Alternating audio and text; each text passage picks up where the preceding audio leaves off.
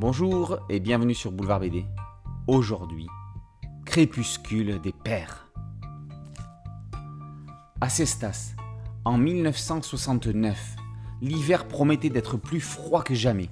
Non pas à cause d'une météo plus rude que les années précédentes, mais parce qu'un drame allait sourdre. André Fourquet s'apprête à prendre ses enfants en otage pour en obtenir la garde. Il passe à l'épicerie pour faire le stock de nourriture qui lui permettra de tenir un siège.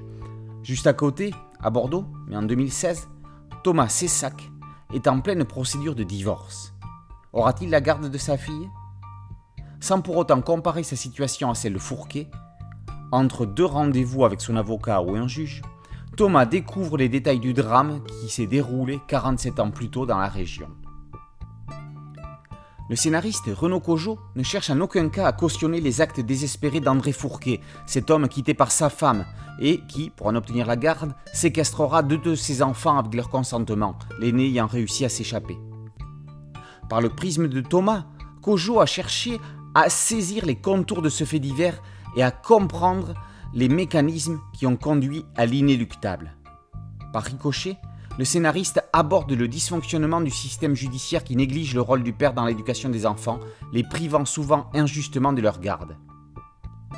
Kojo réalise un travail méticuleux, respectant au plus près les paroles des protagonistes de l'époque. Christophe Ondelat, prends garde à toi. Sandrine Revel frappe très fort cette saison.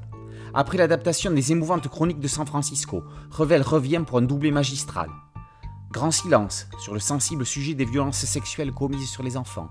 Et Crépuscule des pères, témoignage journalistique d'un drame humain remettant en cause le fonctionnement de toute une société.